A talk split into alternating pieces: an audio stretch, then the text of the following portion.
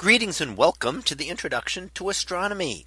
One of the things that I like to do in each of my introductory astronomy classes is to begin the class with the astronomy picture of the day from the NASA website that is apod.nasa.gov apod. And today's picture for May 28th of 2022. Well, it is titled RCW 86 Historical Supernova Remnant. So what do we see here? Well, looking in the part of the sky in the constellation of Centaurus, which actually contains the Alpha Centauri system, which is the nearest star to our own sun.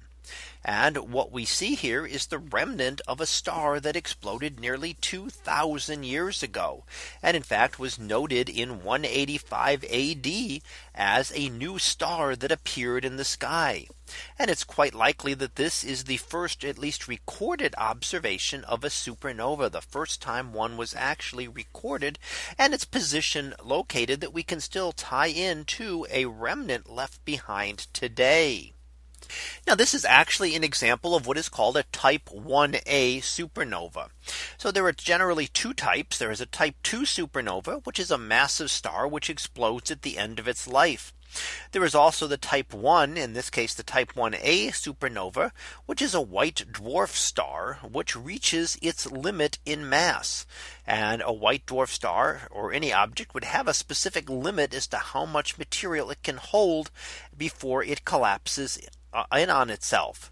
So for example, if you had a, a table and you started loading heavy books on it, eventually you would put one too many books on it and the table would collapse under the weight of all those books. Well, the same thing happens with a white dwarf star. If you put too much material on it, eventually the pressure of the electrons in the star can no longer hold the star up against gravity and it collapses inward and then explodes outward and in a massive supernova explosion.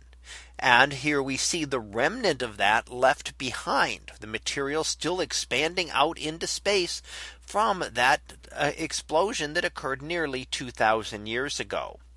Now type 1As are also very important to astronomers because they are a way of measuring distances. In order to measure a distance, you need something that has a standard brightness, sometimes called a standard candle. And that is something that always gets to the same brightness. The one reason that astronomers use these uh, supernovae is that they're all exactly the same type of star that has exploded. They are all a white dwarf star of exactly the same mass, meaning that theoretically they will all reach exactly the same peak brightness. So if we can measure that, we know how bright the star truly was, and we can measure how bright it appears to be in the sky. And the difference between those two will allow us to determine the distance to an object. So when we see supernovae in distant galaxies, we can then use them to determine distances to those galaxies. Now, of course, that does not help with this one since it occurred thousands of years ago and is located within our own galaxy. But it is the type of supernova that is still used for, to determine distances today. So that was our picture of the day for May 28th of 2022. It was titled RCW 86 Historical Supernova Remnant. We'll be back again tomorrow for the next picture previewed to be a galaxy cluster forms. So we'll see what that is about tomorrow. And until then, have a great day, everyone. And I will see you in class.